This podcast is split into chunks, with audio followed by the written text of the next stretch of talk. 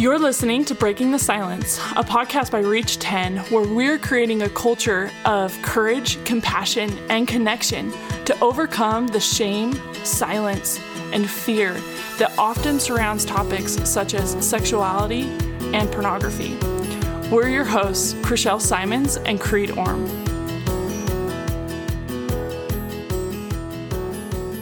Welcome back, listeners. Today we are breaking the silence on talking about sexuality and pornography with our friends and family and just whomever.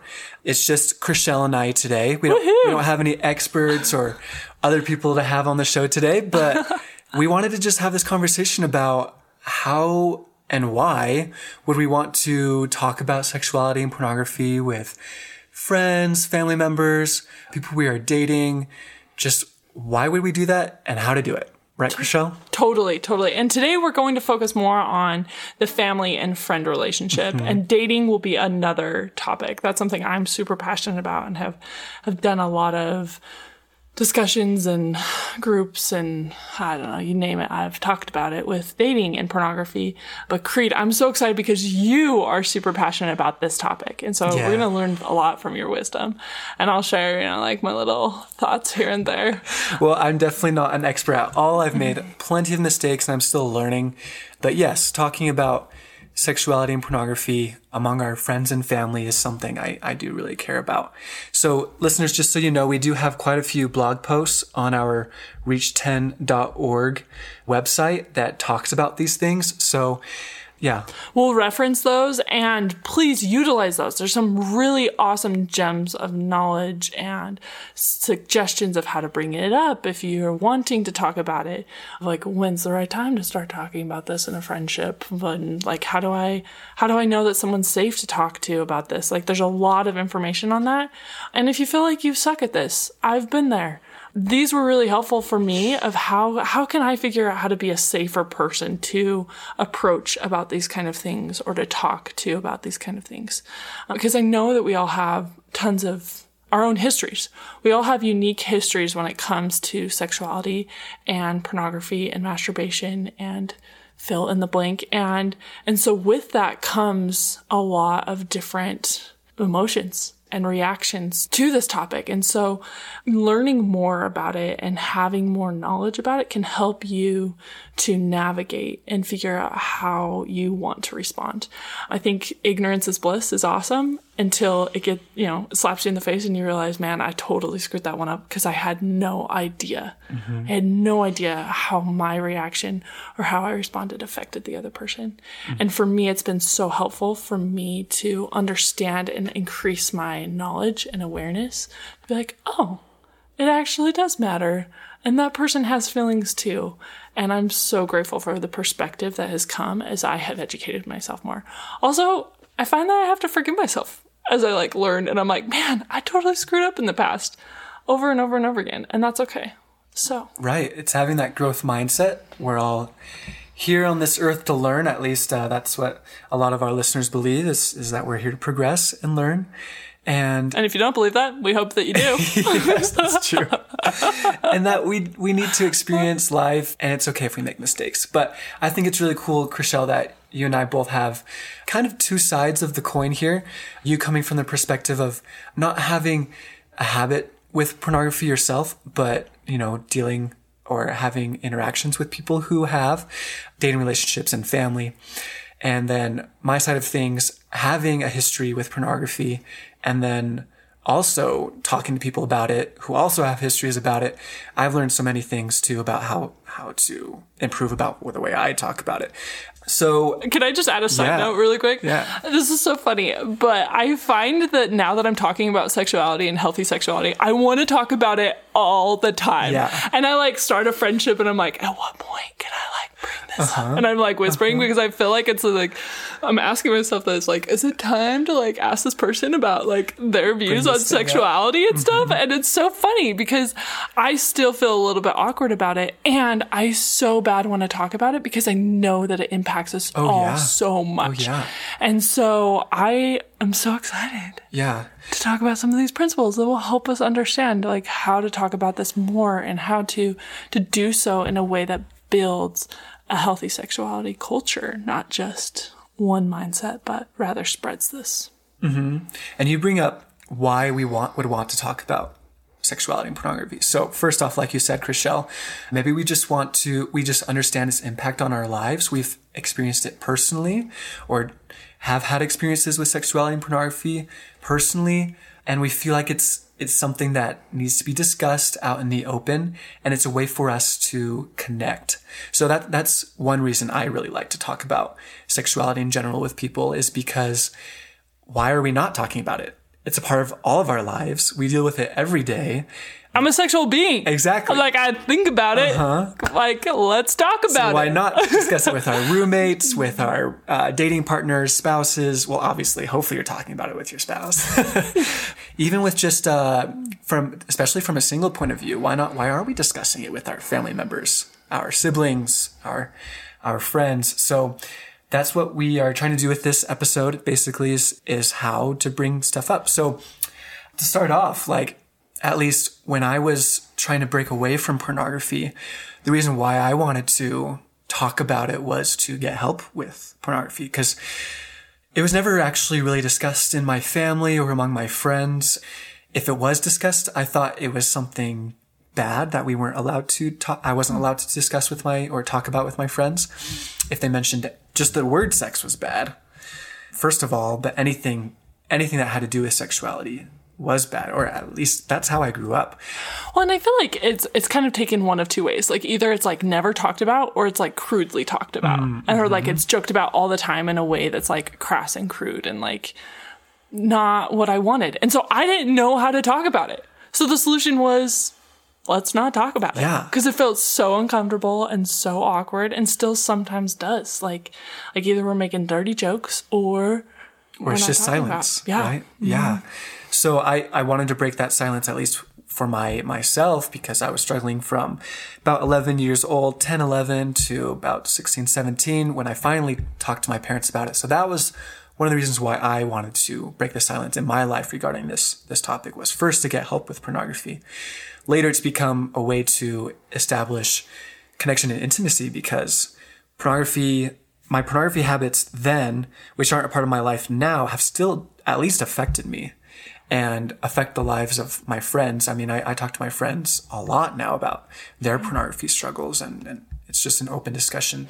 I just want to add to that creed and kind of on the other side of the table. For me, as I was discovering about my dad's use as well as his further his further sex addiction and, and all of that, like I was feeling so alone and I felt so alone.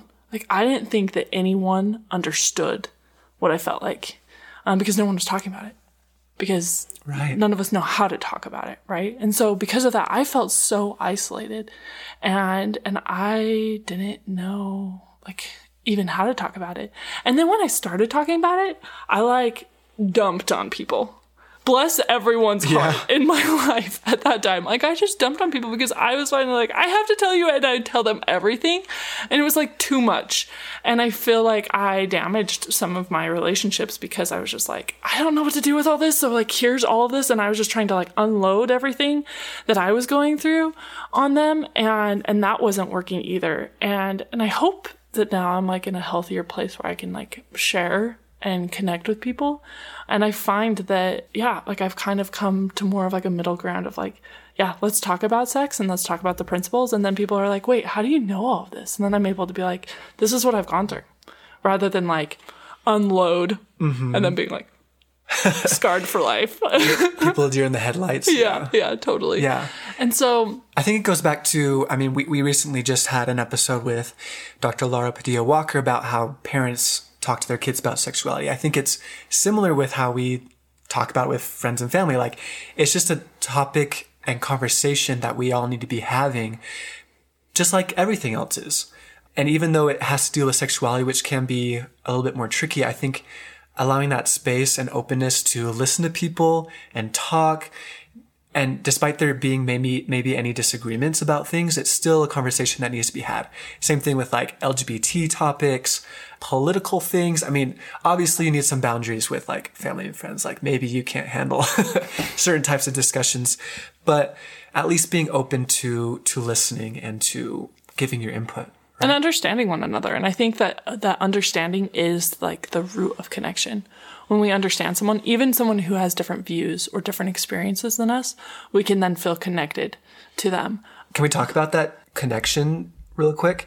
Just a definition that Brene Brown talks about for connection is she says, I define connection as the energy that exists between people when they feel seen, heard, and valued, when they can give and receive without judgment, and when they derive sustenance and strength from the relationship. I just want to amen that. Brene Brown nailed it again. I think that's so profound and and holistic view of connection. Mm-hmm. So beautiful. I also love the like breaking down the word int- intimacy, right? Mm-hmm. Intimacy can sometimes feel like an intimate, intimidating, not intimate, intimidating. well, intimate, intimacy. yeah, but. but. an intimidating word, and maybe not something that you have like with a lot of people. But really, intimacy, if you break down that word, it's like into me see. Like I'm allowing someone to see me. I'm allowing someone to connect with me at a deeper level and really understand my heart, my feelings, my emotions, my mind, like who I am as a person. And that's what intimacy is. Mm-hmm. and there's a that's whole, what connection is yeah. Yeah and that's so like that's where connection happens is as mm-hmm. we as we're heard as we're seen as we're we feel valued and we feel like we belong. And that's one of our basic needs as humans. Totally. That's like at the bottom bottom of to all that. uh, yeah. That's at the bottom of maslow's hierarchy of needs is feeling like you belong. And that's because if we feel like we belong then we can then progress and, and add value to society and and and all those things. But yeah. if we don't feel like we belong, then we're lost. Mm-hmm. And, and we don't have a place. And I feel like that belonging is under attack in our world today we feel isolated. We feel like we don't fit in. We feel like no one understands us. And Satan needs to be punched in the face. And if you don't believe in Satan, then all the rudeness in the world needs to be punched in the face because that's not true. We all belong. And how we belong is why we start connecting. Right. And talking about things that are important to us. Totally. We can't feel that intimacy or connection or that secure base in which to engage with the world if we don't have those belongingness and attachment relationships that can help us feel safe and feel heard, right? Totally. So, why should we talk about sexuality and pornography? Creed, I know you know some cool statistics, so t- drop some knowledge on us. Cool. Well, we haven't shared too many statistics at all yet in this podcast in general. So, just to throw out there how prevalent pornography is, we if you're listening to this podcast, you probably understand the prevalence, but just some t- statistics is that 87% of young adult men, so about, you know, close to nine out of every 10 have used pornography or are using. And then, and that's in the last 12 months. Mm-hmm. Right. Like right. That's where that statistic comes in. Thank you. Which I think is helpful to know. Yeah. The last 12 months. Mm-hmm. And then same for, or similar, young adult woman 33% within the last 12 months. So one in three for women, close to nine out of 10 for men. It's a part of our lives today, given the hypersexualized nature of society. And while we understand that being a sexual being is healthy and wonderful, what we're trying to get to is sexual wholeness. And what the, what a lot of hypersexualized media focuses on is only one dimension of sexuality and sexual wholeness and healthy sexuality is more than just sexual pleasure. It's about emotional intimacy. It's about spiritual intimacy, right? And it's about sharing these powerful and amazing emotions and behaviors with someone we are committed to because it builds, well, it builds life together. It, it procreates, it creates children, you know? So it's, that's what we're trying to get at here is, is sexual wholeness. But that is the prevalence of pornography. And just a side yeah. note, we will we will link all of these studies in our blog that has or mm-hmm. show notes, however you want to think of that, on the website, so that you can go and see those studies for yourself and see where they came from and and all of that. Totally. Another study that you mentioned that I, I wanted to bring up, and this study found that 79% of teens and young adults who want to stop using pornography say that they have no one in their life helping them. I think that is mind blowing. And, and that's what's so alarming. And that's why we wanted to have this discussion of like, people want help. People, and, and I was there. Like, I wasn't wanting to stop pornography use, but I was trying to figure out and navigate the emotions that I had about someone else's pornography use that so drastically affected me. And I didn't talk to anyone. I didn't talk to anyone until I was on, until I don't think it happened until I was 20 years old. So it was eight years of silence. Eight years of silence in my life. Crazy. That's crazy. It might have even been nine years. Like, it was just unreal that I went that long without like sharing the pain that I was feeling. Mm-hmm. Even with my siblings. I didn't even talk to my siblings about it, which is also mind blowing because they were going through the same thing. Yeah. The same thing. Yeah, it's crazy. We talk with our siblings about sports or other hard things, even like like how it's hard dating life is hard or things like that, right? But why is it so interestingly difficult to talk about sexuality. It just has to go back to our our culture of of silence that that needs to end. We need to to break that silence um, within our within all cultures. Thank you all for listening today. We have loved sharing some of our thoughts and ideas. Again, we would always love to hear feedback from you and your stories and experiences and, and you sharing and understanding healthy sexuality more. So please reach out to us through our email, which is hello at reach10.org. Nailed it. Thanks, grade. Yeah. I'm not very good at remembering emails. So hello at reach10.org. Um, we would love to hear from you and we would love to hear your questions and your thoughts, comments, concerns, compliments, all of the things. We would love them mm-hmm. all. Again, thanks for listening and go out and share. Thank you for listening to Breaking the Silence by Reach 10. Help us create a new culture of connection by sharing what you heard today with at least 10 people. Please help us reach more young adults by going to iTunes to rate and review our podcast. Be sure to subscribe so you don't miss any episodes. Reach 10 is a nonprofit. You can help support this podcast by donating on our website and following us on social media. We share these views to open the dialogue on these tough issues. We are not professionals, and the ideas shared on this podcast should not be taken as professional advice. The opinions and views that our hosts and guests share do not necessarily reflect the views of Reach 10, and we don't guarantee the accuracy of any statements you hear. Reach 10 is not responsible for your use of information heard on this podcast. We keep learning and invite you to join us as we build a more open, compassionate, and courageous culture.